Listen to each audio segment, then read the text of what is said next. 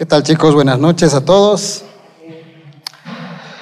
Ah, bien, quiero que me presten su atención por favor, porque les comento que a partir de hoy, sábado, último sábado de este mes de agosto, vamos a tocar un tema muy importante que tiene que ver con el amor. Recordemos que estamos llegando a poquitas semanas del mes de septiembre, ¿verdad? El mes del amor.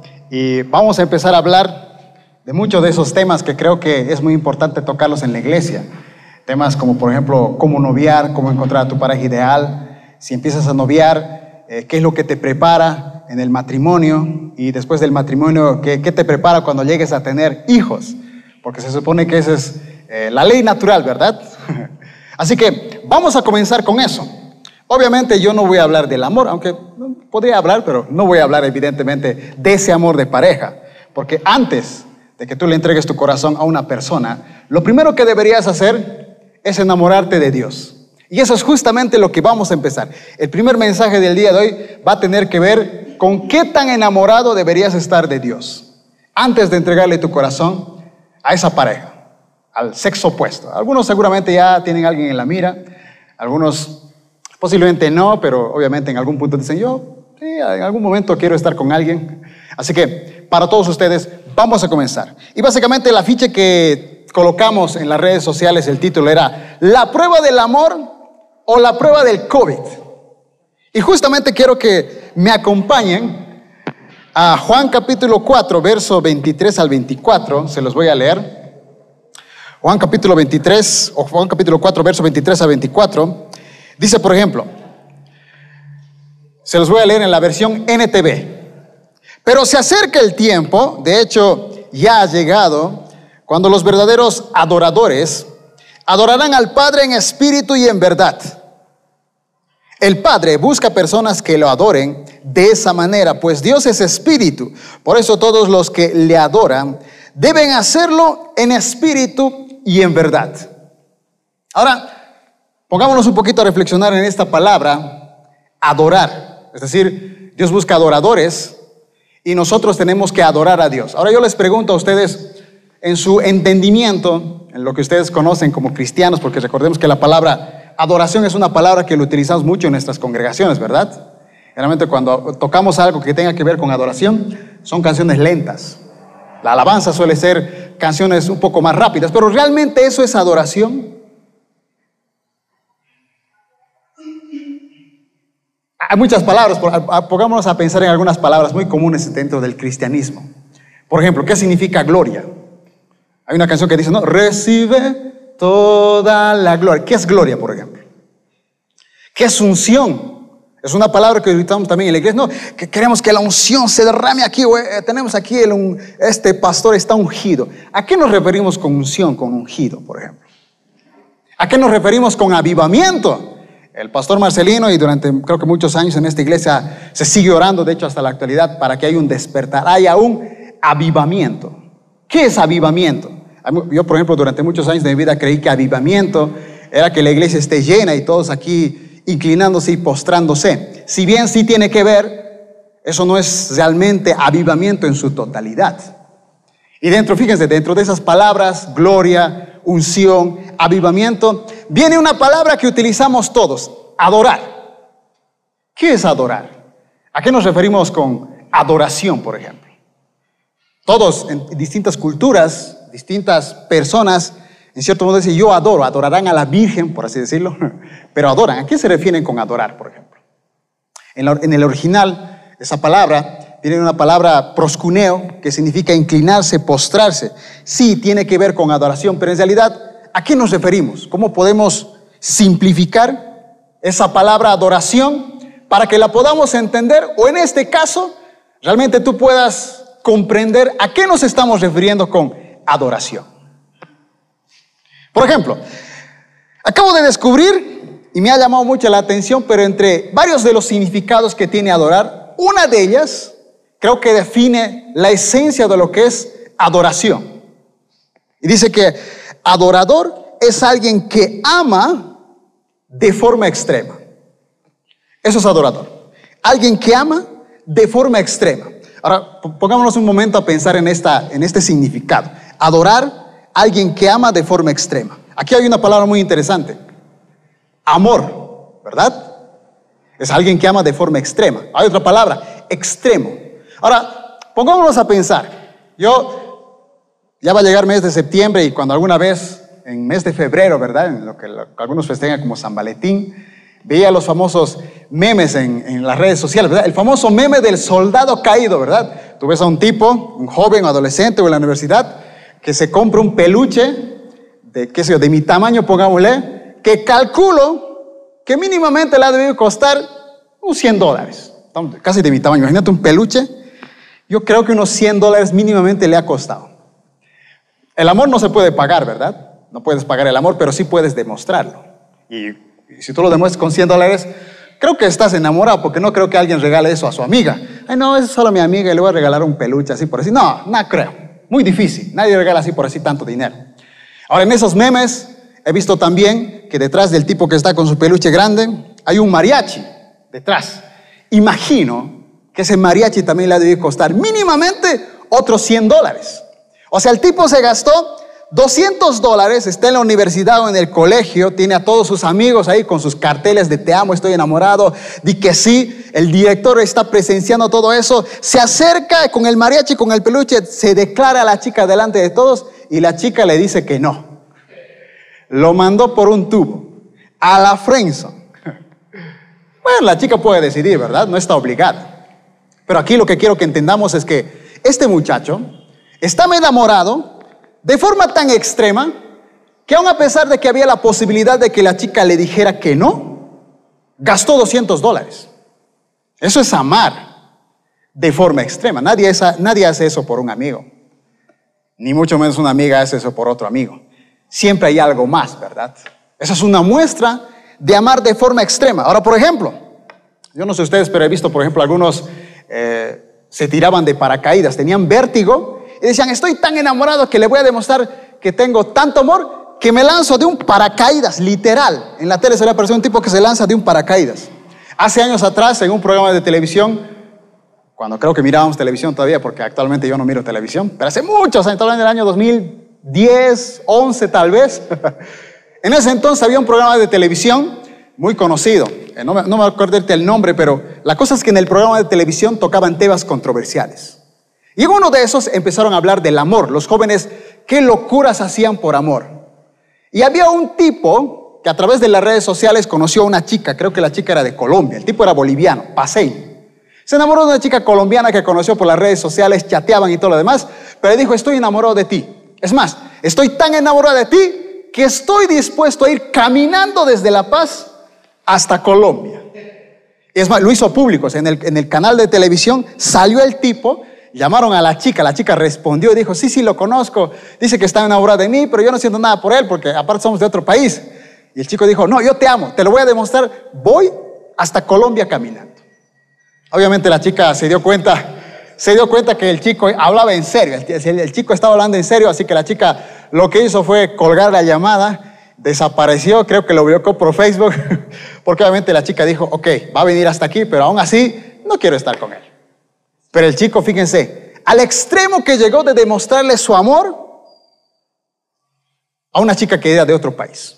Ahora yo les pregunto, si adorar o ser un adorador tiene que ver con amar de forma extrema, la pregunta es, nosotros que supuestamente somos adoradores de esa forma extrema, ¿amamos a Dios?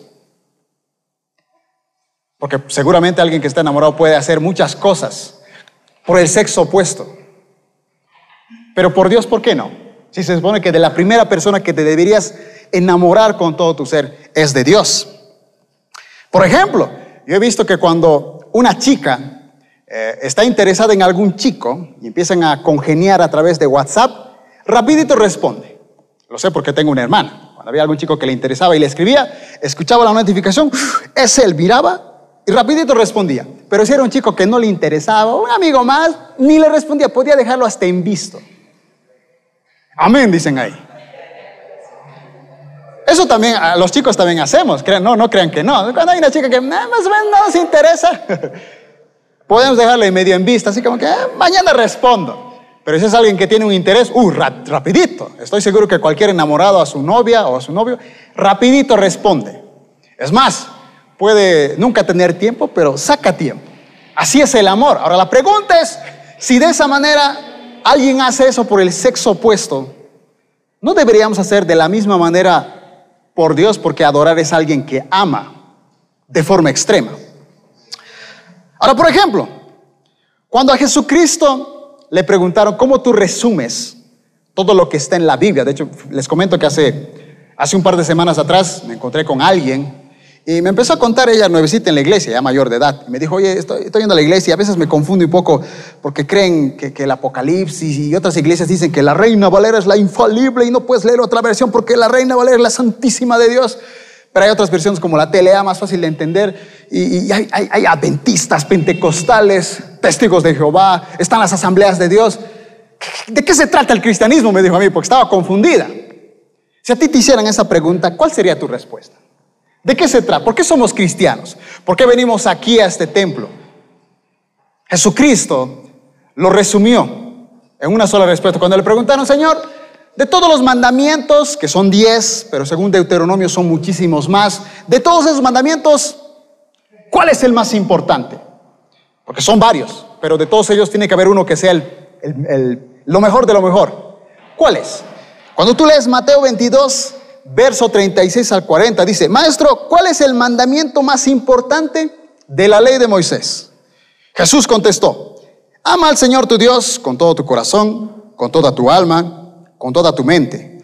Este es el primer mandamiento y el más importante. Es decir, el, el intérprete de la ley le preguntó, de todas las leyes, ¿cuál es el más importante? Y Jesús le dijo, hay una, amarás al Señor tu Dios con todo tu corazón, con toda tu alma, con toda tu mente, con todas tus fuerzas. Pero el, intérprete le preguntó una, solamente quiero saber una. Jesucristo le dio dos. Le dijo, en el verso 39, hay un segundo mandamiento igual de importante al primero. Ama a tu prójimo como a ti mismo. Y dijo, toda la ley y las exigencias de los profetas se basan en estos dos mandamientos. Es decir, que la vida de un cristiano se resume en eso. Vas a demostrar tu amor a Dios con todo tu corazón, con toda tu alma, con toda tu mente. Y ese amor que tú sientes a Dios, lo vas a demostrar única y exclusivamente amando a tu prójimo. De eso se trata el cristianismo. Si tú dices que amas a Dios, como dice primera Juan, si tú dices que amas a un Dios que no puedes ver, pero no lo demuestras con la persona que sí puedes ver, no estás siendo un verdadero cristiano. De hecho, por si alguien está pensando, bueno, mi prójimo debe ser mi mejor amigo o mi mejor amiga. En realidad no. Tú lees Proverbios y lees el libro de Romanos, Antiguo y Nuevo Testamento. El apóstol Pablo dijo, cuando tu enemigo, fíjense, cuando tu enemigo tuviere hambre, dale de comer. Si tiene sed, dale de beber. O sea que tu prójimo es tu enemigo. Jesucristo dijo, si ustedes entre judíos eh, se aman, eh, ¿qué de diferente tiene? Los gentiles, los cobradores de impuestos, entre ellos también se aman, entre ellos se ayudan. Eh, sería exactamente igual. Pero si tú amas a tu enemigo, al tipo que no te cae bien, a la tipa que no te simpatiza, pero tú la amas, estás siendo como tu padre porque dice que Dios hace caer lluvia sobre justos e injustos. Así que Jesucristo dijo, trata de ser perfecto como tu Padre en los cielos es perfecto. De eso se trata la vida de un cristiano. Si dices que amas a Dios, lo vas a demostrar amando aquel que te cae bien y aquel que quieres ahorcarlo, pero también tienes que amarlo. De eso se trata el cristianismo. Y eso tiene que ver con qué? Con amor. Ahora, por ejemplo, en el diccionario, en el diccionario Larousse, la palabra adorador tiene adjetivos muy interesantes. Por ejemplo, un adjetivo es devoto, otro es fiel, uno de ellos es enamorado, es decir, que hasta estar enamorado tiene que ver con adoración. Y el que más me llama la atención es, uno de sus adjetivos de adorador es admirador. Ahora no sé ustedes, pero pongámonos a reflexionar en esta palabra admirador.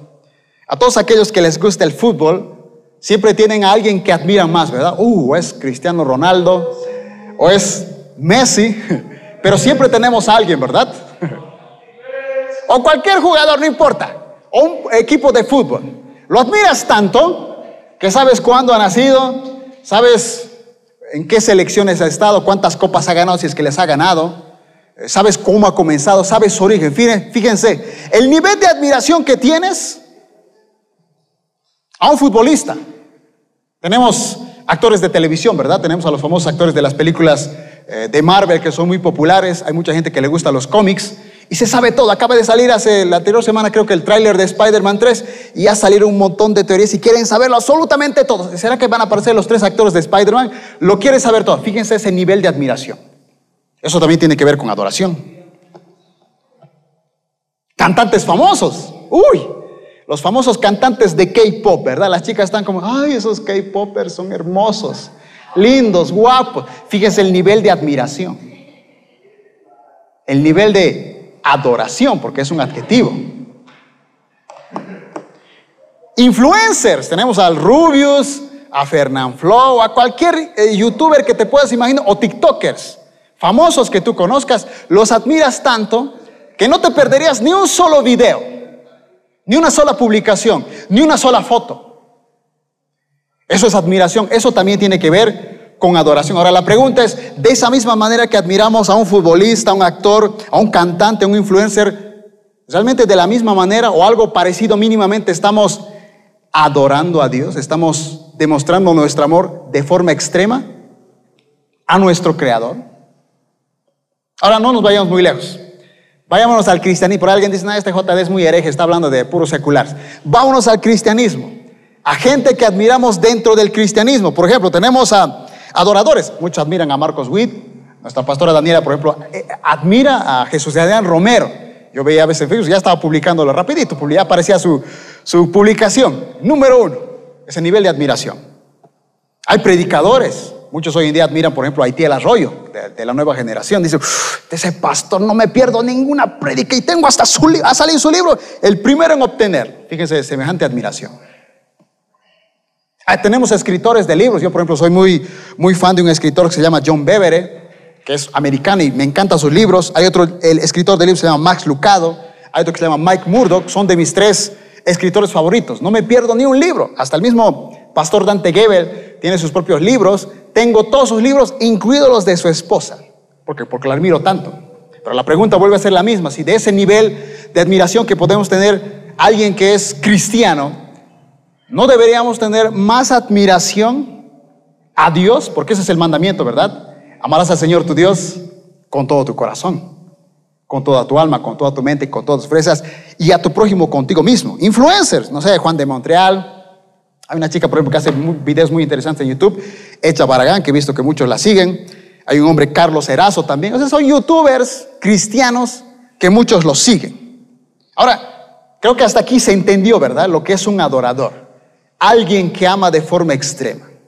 Así que, antes de que tú puedas entregarle tu corazón y adorar a esa persona que te vas a amanecer chateando con esa persona, le vas a gastarte tu dinero por, mostrarle tu amor a esa persona, vas a invertir hasta tu tiempo por esa persona, deberías primeramente enamorarte única y exclusivamente de tu creador.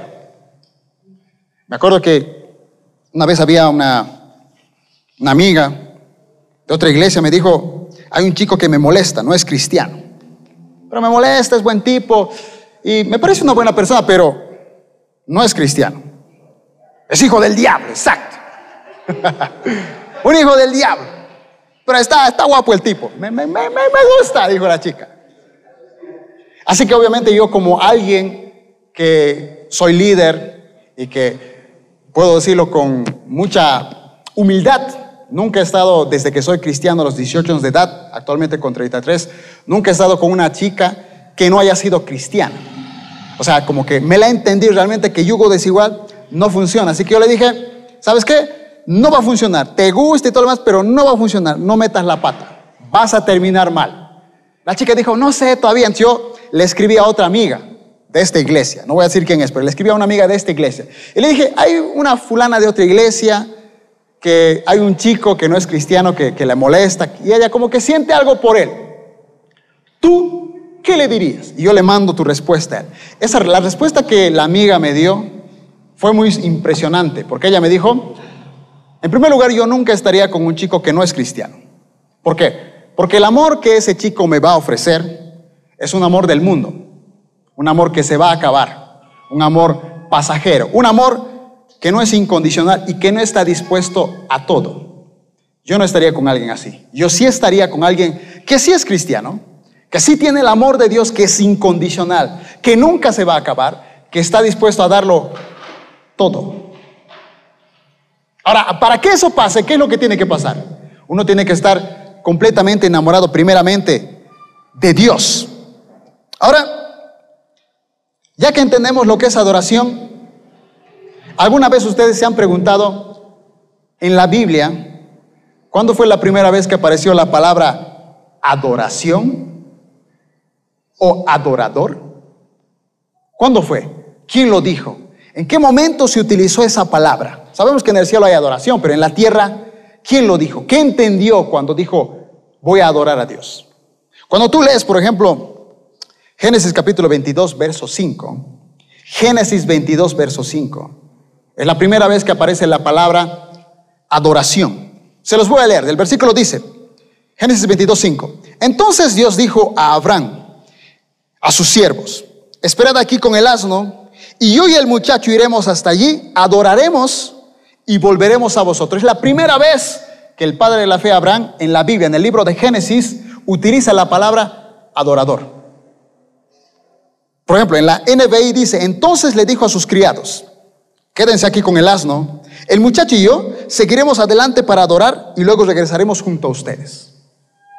¿Qué es lo que estaba pasando en ese momento, en este versículo? Todos conocemos a Abraham, ¿verdad? El famoso padre de la fe.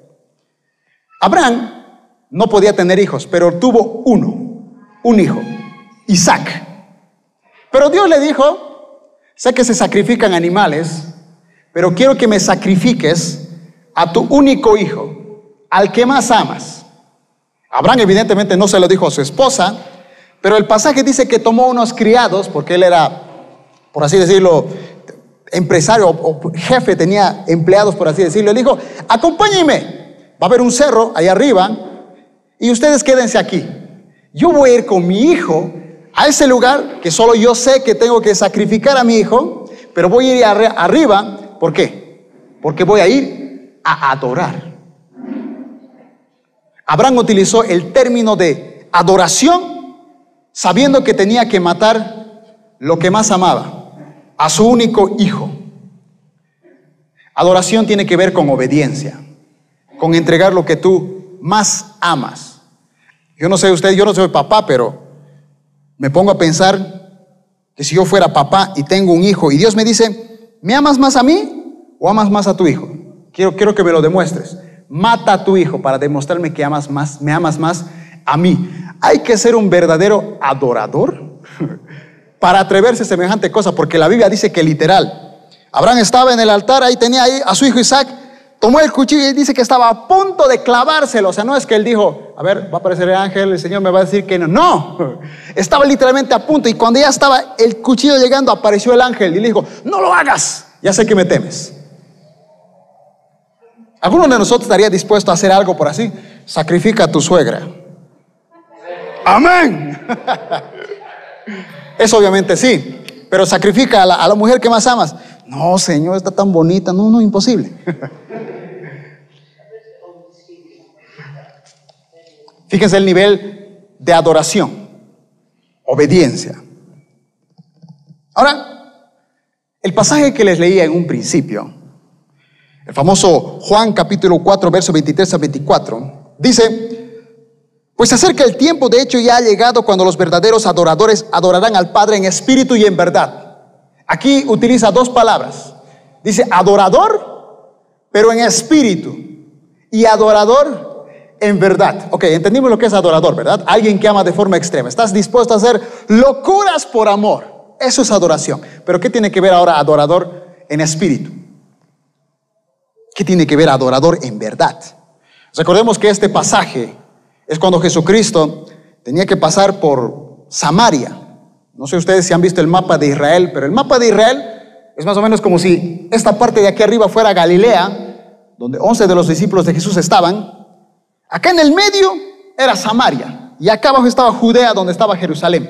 O sea que Jesús, que era de Galilea, de Nazaret, para llegar al templo tenía que pasar sí o sí por Samaria. Y los samaritanos eran aborrecidos, eran despreciados. Cuando tú lees, por ejemplo, Juan, el capítulo 8, dice que Jesucristo empezaba a decir, yo soy aquí el Hijo de Dios, pero ustedes no lo reconocen, no aceptan que yo soy su Salvador, yo soy el pan que cayó del cielo. Y la gente estaba tan enojada con Jesús que le empezó a decir, tú eres un samaritano endemoniado. Fíjense, hasta ese nivel había el desprecio de un samaritano, que era un insulto decirte samaritano. Es un samaritano endemoniado. Tú lees el capítulo 10, Jesucristo otra vez empieza a decir, yo soy el Hijo de Dios, ustedes no me aceptan.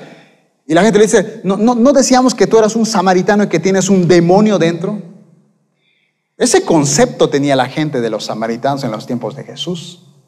Es más, todos conocemos la famosa parábola del buen samaritano, ¿verdad? Cuando a Jesucristo le preguntaron cuál es el gran mandamiento, en el pasaje Jesucristo empieza a contar la parábola del buen samaritano, ¿no? Había un judío que había sido asesinado, bueno, no asesinado, maltratado, golpeado, pasó un sacerdote y no hizo nada, pasó un levita, no hizo nada, pero pasó un samaritano y recogió al judío, al que lo menospreciaba. Hasta pagó. Dijo, mira, te voy a llevar aquí, pero si, si falta de dinero, cuando vuelva, te lo voy a devolver, le dijo, que, se lo tenía que cuidar. Jesucristo le dice al, intérprete de la ley, para ti, de estos tres, ¿quién hizo una buena obra? La respuesta cuál era? El samaritano, ¿verdad? Pero el desgraciado intérprete de la ley no dijo el samaritano. ¿Saben qué dijo? El que hizo buena obra. Ni siquiera lo pudo nombrar. Fíjense, en ese nivel estaban los samaritanos. Ahora Jesucristo estaba, dice, cansado en Samaria sus discípulos habían ido a traer comida y él estaba sentado y a mediodía, dice Juan, apareció la mujer. Antes de este famoso pasaje aparece la mujer, ¿no? La mujer samaritana, a recoger agua. La mujer samaritana, pues obviamente sabe que los judíos la menosprecian. Los samaritanos no tenían nada en realidad contra de los judíos. Eran los judíos los que tenían algo en contra de los samaritanos. Entonces, la mujer samaritana estaba recogiendo agua y Jesús, judío, le hace una pregunta, o bueno, le dice algo. Mujer, dame de beber. Le habla. La mujer se queda sorprendida y le dice, Señor, o sea, ¿tú, tú, eres judío y me hablas a mí? Una vez alguien me dijo, eso es como que, como que tú terminas con tu ex y le dices, o sea, tú eres mi ex y me hablas a mí. Se supone que los ex no se hablan, ¿verdad? Algo así, algo que no sé, no se, no se pueden llevar bien. Ella se sorprendió de que Jesucristo le preguntaba, dame agua. Y la mujer le dijo, Señor, yo tengo una duda. Ustedes dicen que hay que adorar en Jerusalén, pero yo digo que hay que adorar aquí. Jesucristo le dice el famoso pasaje, ¿no? Mira, mujer, no importa si, si estés aquí o allá, va a llegar un momento donde Dios vas a poder adorar donde tú estés, porque Dios está buscando adoradores en espíritu y en verdad. Él busca adoradores, no en un templo, no en un solo lugar en cualquier lugar donde estés, pero vas a ser un adorador en espíritu y en verdad. Ahora, ¿qué nos referimos con un adorador en espíritu? Dice que Dios es espíritu. Dice que cuando nosotros nacemos de nuevo, nace nuestro espíritu, ¿no? El famoso diálogo que tuvo con Nicodemo. Pero ¿qué es un adorador en verdad? Hay una historia, no sé si ustedes conocen a Giesi. ¿Alguien conoce a Giesi? ¿Alguien conoce a Elías? A Elías conocemos, ¿verdad? Conocemos a Eliseo. Conocemos al general Namán, al sirio, pero Giesi. Ah, vamos a hacer un pequeño refresco de memoria. Eliseo era conocido por hacer, alguien dice que era conocido por hacer caer fuego del cielo. Literal, ¿eh? Dice que había unos especies del, gobernante lo mandaron a llamar para que él se encontrara con el rey. Y Eliseo dijo, Elías dijo, no, no quiero ver a ese rey. Es más, ustedes me caen tan mal que en este momento voy a hacer caer fuego del cielo. Y literal dice que cayó fuego del cielo. Imagino que a los tipos los rostizó como pollo o algo por el estilo, pero los rostizó. Ese era Elías, un hombre que hacía caer fuego del cielo. Elías dice que tenía tanta autoridad de Dios que cuando eh, Dice que la gente creía en otro Dios que era Baal. Él dijo, ya que ustedes creen en Baal, pero yo tengo al verdadero Dios, no va a llover hasta que yo lo diga. Y dice que durante tres años y medio no llovió. Solamente en el momento que él dijera, llove o va a llover, empezaría a llover. Él se enfrentó, enfrentó con 450 profetas de Baal. Uno contra 450. Y la historia dice que los 450 estaban latigueándose, haciendo el ridículo todo el día. Pero Elías, una simple oración, es más, dice que el altar lo moja con 11 baldes de agua. O sea que si iba a caer fuego, ese lugar lleno de agua, para que se evapore, ese fuego tenía que ser muchísimo, tenía que ser literal, no una chispita, algo literal. Y él hizo una oración, fuego cayó del cielo y la gente volvió a creer en Dios. Ese fue Elías. Elías tenía un discípulo, ¿verdad? Eliseo. Dice que Eliseo era pelón, es decir, era calvo, tristemente se burlaban de él, pero Dios lo empezó a utilizar. Elías fue llevado al cielo en, esa carroza de fuego, Elías se quedó, se colocó el manto de su maestro y dice que empezó a hacer el doble de milagros de lo que hacía Elías. ¿No? Un tremendo hombre de Dios como Elías, un tremendo discípulo que también se volvió un maestro como Eliseo, y Eliseo tenía un discípulo, Giesi. Cuando tú lees, de hecho, lo vamos a leer para que nadie piense que me estoy inventando. Vamos a leer Segunda de Reyes, capítulo 5, el verso 20. Aquí comienza la historia de Giesi y también termina aquí. Es un poco trágico, cómico, pero sorprendentemente está en la Biblia. La, la persona que pudo haber sido utilizado de una manera sobrenatural, como un Elías, como un Eliseo, esta era su oportunidad y aquí aparece. El verso 20 dice, Segunda de Reyes 5:20. Ahora bien, Giesi, el sirviente de Eliseo, hombre de Dios, fíjense el término que era conocido, hombre de Dios. Ahí dice la Biblia, hombre de Dios. Se dijo a sí mismo, mi amo no debería haber dejado ir al arameo, es decir, a Namán, sin aceptar ninguno de sus regalos. Tan cierto como vive el Señor, yo iré tras él y le sacaré algo. Entonces Giesi salió en busca de Namán cuando Namán vio a Giesi correr detrás de él, bajó de su carro de guerra y fue a su encuentro. ¿Todo está bien? le preguntó Namán. Sí, contestó Giesi. Pero mi amo me mandó a decirte que acaban de llegar dos jóvenes profetas de la zona montañosa de Efraín y él quisiera 34 kilos de plata y dos mudas de ropa para ellos. Por supuesto, llévate el doble de la plata, insistió Namán. Así que le dio dos mudas de ropa amarró el dinero en las bolsas y mandó a dos de sus sirvientes para que le llevaran los regalos. Cuando llegaron a la ciudadela, fíjense, Giesi tomó los regalos de la mano de los sirvientes y despidió a los hombres. Luego entró en su casa y escondió los regalos. Cuando entró para ver a su amo Eliseo, Eliseo le preguntó, es decir, conocemos a Namán, o sea, Namán, por si alguien no se acuerda, Namán era alguien, un sirio, o sea, no era, no era parte del pueblo de Israel, tenía lepra, una enfermedad que la piel se te desgarra, empiezas a podrirte, empiezas a oler feo. Va donde Eliseo, Eliseo le dice, tienes que ir al río Jordán, zambúllete siete veces y tu piel estará como la de un bebé. Dice que le hizo caso, ¿verdad? Se zambulló una, no pasó nada, dos, tres, hasta la séptima. En la séptima sale su piel como la de un bebé. No sé si ustedes han visto la piel de un bebé, pero es, no sé, sedita, blanquito, finito, ¿verdad? de nosotros todo arrugado, tan años, tan solearnos. Pero Namán salió y Namán dice que estaba tan contento que le dijo a Eliseo, mira, aquí tengo un montón de riquezas, toma, es tuyo, gracias por el milagro que me hiciste. Y, y Eliseo le dice, no, no puedes pagar por lo que Dios hizo. Alaba a Dios, no me des nada. Y, y Namán dijo, bueno, ok, gratis, vámonos. Se fue.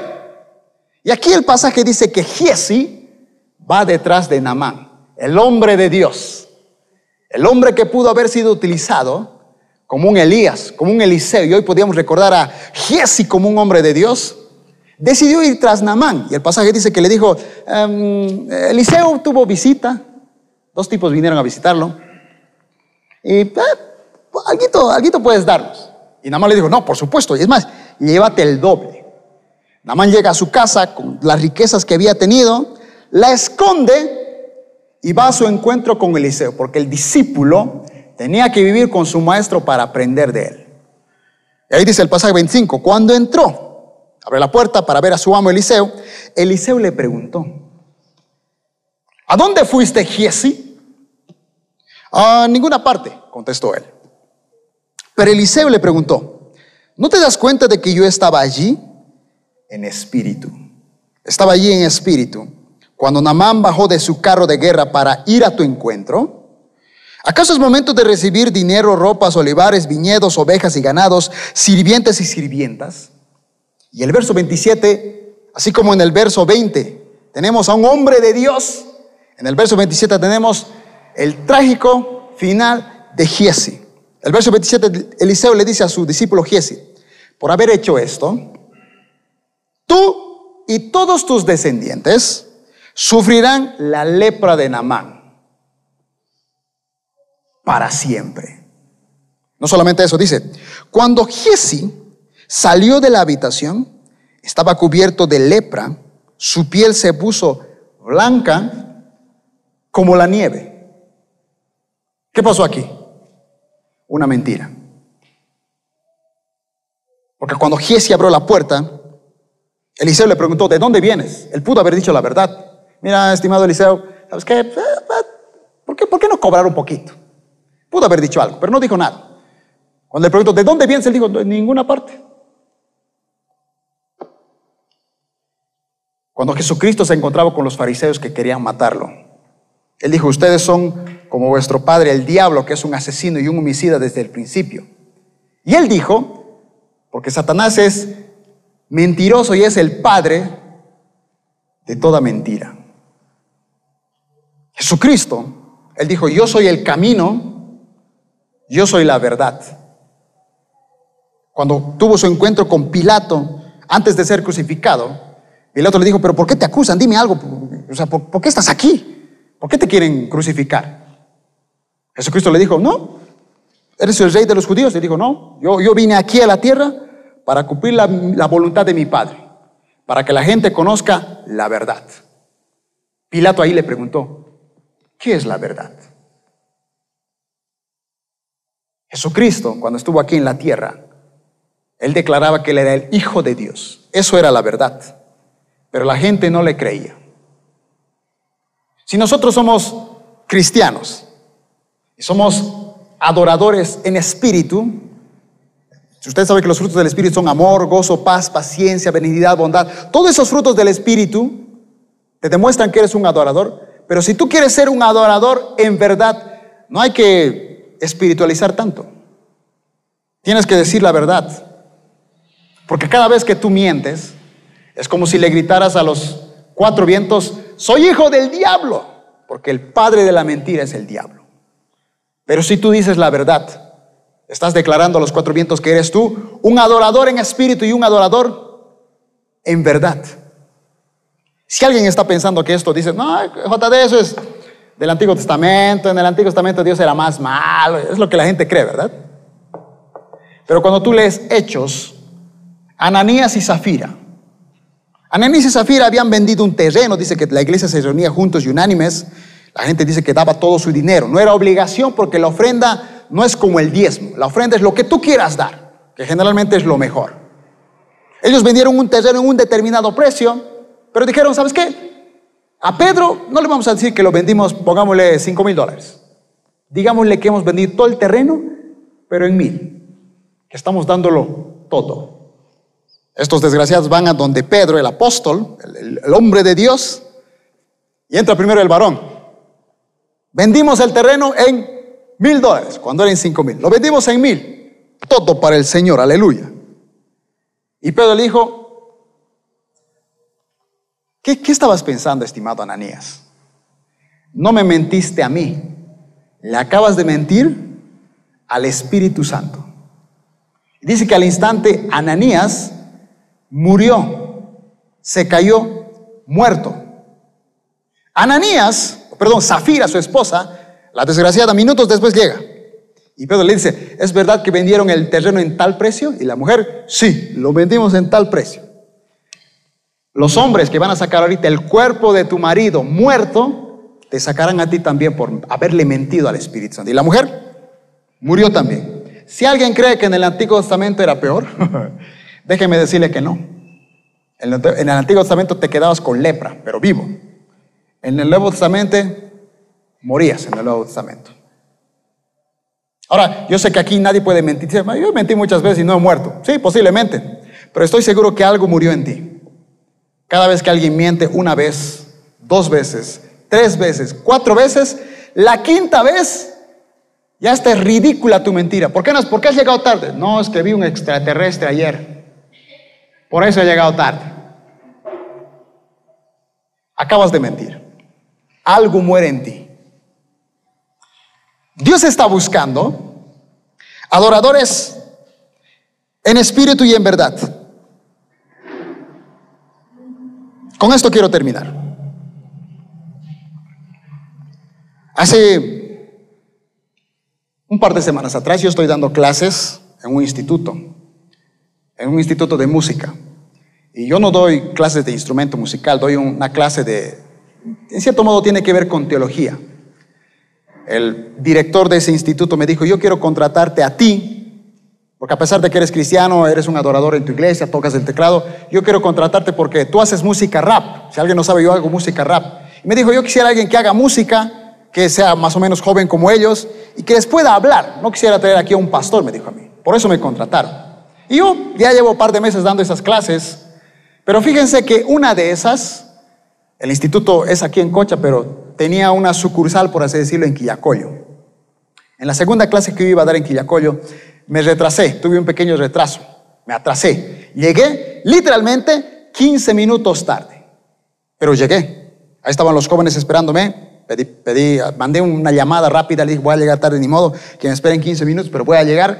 Llegué, di la, di la clase, la clase que tenía que dar. La, clase fue espectacular. los jóvenes entendieron la materia, fueron bendecidos, todo estuvo genial. Pero yo terminé esa clase y me sentí muy mal. Porque dije, uy, llegado 15 minutos tarde, o sea, qué, qué mal ejemplo de cristiano. Siempre hay que llegar temprano. Llegué a mi casa, y era de noche, antes de dormirme, estaba orando y decía, Señor, todavía me siento mal. ¿Por qué he llegado tan tarde? Es decir, estuvo genial el, el, curso, no, no pasó nada, pero yo me sentía mal. Al día siguiente me levanto en la madrugada, me pongo a orar y me seguía sintiendo mal. Decía, Señor, perdón, ya, ya sé que me has perdonado, pero me sigo sintiendo mal. Terminé de orar, empecé a trabajar y me llega una notificación a WhatsApp de un desgraciado. El mensaje me dice, JD, te cuento que ya no voy a venir a la iglesia. ¿Sabes por qué? Porque nadie me saluda. En ese instante yo quería ahorcar, pero no al desgraciado ese, quería ahorcarme a mí, porque yo estoy frustrado por llegar temprano, por hacer las cosas correctas. Esa era mi frustración. Me sentía mal por haber llegado tarde. Esa noche no pude dormir bien. Al día siguiente me sentía sintiendo culpable y un desgraciado me escribe que no va a venir a la iglesia porque no lo han saludado. En ese instante sentí como que Dios, era como que Dios me daba un trofeo. Como que me dijo, ¿sabes qué, papito? Toma tu trofeo. Tú estás tan enfocado en adorarme, en servirme, en dedicar tu tiempo, tu vida a mí, que hay otro tipo de personas que ni saben lo que es ser un adorador, que solamente vienen a la iglesia para ver si alguien les saluda. A ustedes les sorprendería la cantidad de gente que viene a las iglesias, o no viene en este caso a las iglesias, porque no vienen sus amigos. Sí, literal. ¿Por qué no has venido? Es que no vienen mis amigos, no sé con quién irme. Literal. Yo no sabía que se venía a la iglesia por los amigos. Yo creí que a la iglesia se venía por Dios, a adorar a Dios, a servir a Dios. Yo no sé ustedes, pero de los siete días de la semana, seis tienes para trabajar, para estudiar, para hacer lo que tú quieras. El culto dura una hora y media, dos horas, y la gente no puede venir. Eso sí yo no lo puedo entender. Una hora y media. No puede, es más, a veces hasta llega tarde. O viene años y solo viene a calentar el asiento y no sirve. No son adoradores. Pero no sé tú, pero yo sí quiero ser un adorador en espíritu y en verdad. Dedicar mi vida. Porque, estimados amigos, si algo yo sé que no se predica hace muchos años, porque yo no lo escucho, es que generalmente nuestra vida aquí en la tierra van a durar 70, 80 años. Después se acabó todo lo que tú logres, la casa que te construyas, los autos que tú tengas, se van a quedar aquí. Hay una eternidad que nos está esperando. Eternidad. No se compara eso. Una nada con nuestros años de vida. La Biblia dice que nuestra vida es como un abrir y cerrar de ojos. Jesucristo dijo, hagan tesoros en el cielo, no en la tierra. Pero seguimos enfocados en nuestra vida. ¿Por qué no vienes? Tengo que trabajar o no me da ganas. La gente no adora. Y Dios le dijo a la mujer samaritana, estoy buscando adoradores en espíritu y en verdad. Donde quiera que estés, tú puedes adorar. Yo te invito a que seas un adorador. En esta serie del amor, antes de que tú le entregues tu corazón a una persona, enamórate de Dios. Porque estoy seguro que en el fondo tú quieres enamorarte de alguien que ame a Dios con todo su corazón. Tú quieres que esa mujer o ese varón te impulse a buscar a Dios, te, lo que tú ya sirves, te lo potencie más.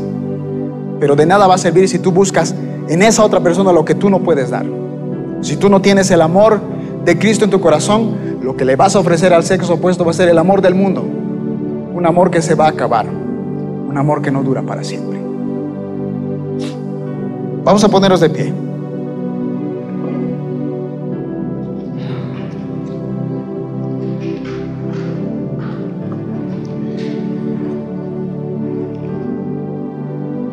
Adorador es alguien que ama de forma extrema. Yo te invito a que a partir de este momento tú adores a Dios de esa forma extrema. Que te gastes por Él. Que gastes tu vida en Él. Que gastes tu dinero en Él. Que te vayas un día al cielo y decirle, Señor, fui un buen siervo fiel que te adoré hasta el último de mis días. Estuve enfocado en ti. Vamos a orar ahí donde está, cerremos los ojos. Vamos a orar juntos, a decirle, Señor, haznos adoradores. Porque tú buscas adoradores en espíritu y en verdad. Yo quiero ser un adorador. Dile, yo quiero ser un adorador. A pesar de, que te he fallado, tal vez no, no, no comprendí este verdadero significado, pero hoy te quiero adorar. Quiero ser un verdadero adorador. Avivamiento, estimados amigos, Avivamiento no es un lugar donde la iglesia viene y se llena y, la gente no puede entrar. Avivamiento no es un lugar donde la gente empieza a adorar cinco o seis horas. Eso no es avivamiento. Es parte de un avivamiento, pero el verdadero avivamiento es que tú que estás aquí salgas de aquí afuera a predicar. Eso es un verdadero avivamiento. No que festejemos aquí la unción del Espíritu, sino que ese Espíritu lo expandamos afuera que tu vida de adorador contagie a otras personas. Que la gente, que aunque no sepa tu vida, aunque no sepa tu nombre, aunque no sepa qué tan buen cristiano eres, pero por lo menos diga, ¿sabes qué? E, ese, chico o esa chica es un adorador. No lo conozco, nunca hablé con él, nunca lo escuché predicar, pero es un adorador. porque Porque dedica su vida a la iglesia, sirve en la iglesia, está siempre ahí, o está siempre predicando, está en cosas enfocadas de Dios. Es más, hasta su corazón lo guarda. No le escucha a las demás personas que, ay, esa chica Anda con ella, aunque no sea cristiano, no importa, Dios te va a entender, Dios no te va a entender. La Biblia es muy clara, yugo desigual no va a funcionar. Lo siento mucho, no va a funcionar. Si estás pensando en una persona que no tiene el amor de Dios en corazón, te va a ofrecer el amor del mundo. Y ese amor se va a acabar. Te lo digo porque no conozco ningún caso de yugo desigual que haya funcionado. Ninguno. Todos han terminado mal, llorando, con el corazón roto, y hasta se han ido de la iglesia. Necesitamos enamorarnos de Dios. Paz celestial.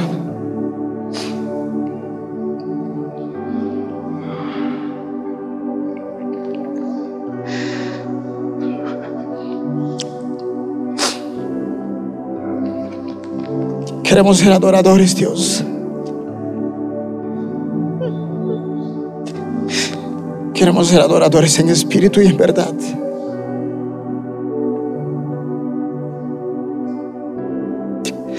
Señor, levanta una generación de adoradores de este lugar. Gente que gaste su vida, su tiempo, su dinero, no por un título, no por un aplauso, sino porque ha entendido que se trata de ti, que quieres ser un adorador, que te ponga en primer lugar, que sean los primeros en llegar temprano, los primeros en servir, los primeros en predicar, los primeros en animar, que cuando alguien diga, ¿por qué no nos faltamos? Él diga, no, no podemos faltarnos a la iglesia. Tenemos otros días para jugar, otros días para entretenernos, otros días para ver todas las películas que tú quieras, pero solo tienes un par de horas para venir y adorar a Dios.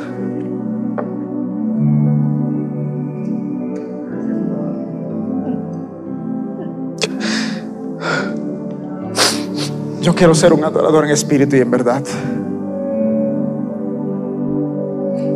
No sé tú, pero yo voy a dedicar mi vida a adorar a Dios. Me voy a morir en la tumba dedicando mi vida a Dios. Y voy a orar como mi pastor Marcelino, como nuestra pastora Daniela, para que Dios levante a nuestra generación, para que sean adoradores. Si quieres ser utilizado por Dios, tienes que ser un adorador. Alguien que ama a Dios todos los días se levanta y busca, aunque no tenga ganas, busca el rostro de Dios porque está enamorado, quiere hablar con Él. Un verdadero adorador lee su palabra aunque no la entienda, todos los días, porque quiere escuchar la voz de Dios.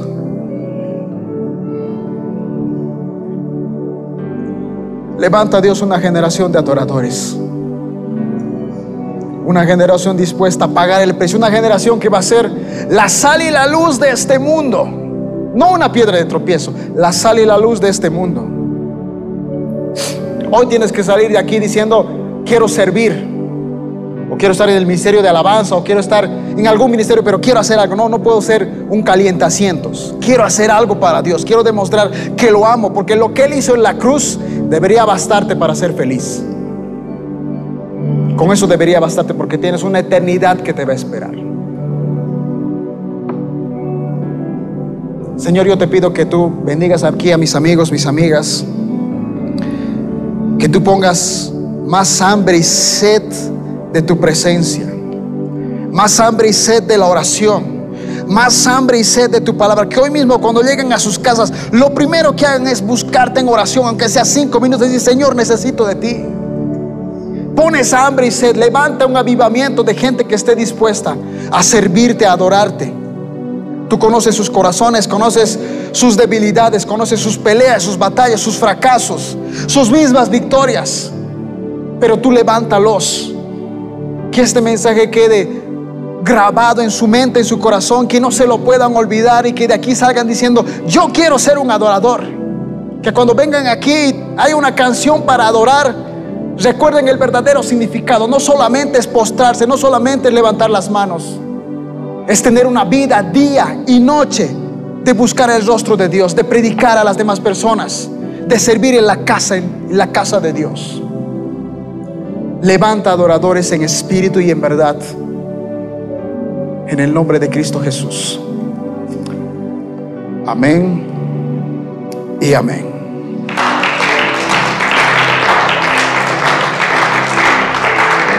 Que Él te haga un adorador. Yo quiero ser un adorador y espero que tú salgas de aquí como un verdadero adorador que ama a Dios de forma extrema. Muchas gracias por su atención. Eso sería todo. Gracias.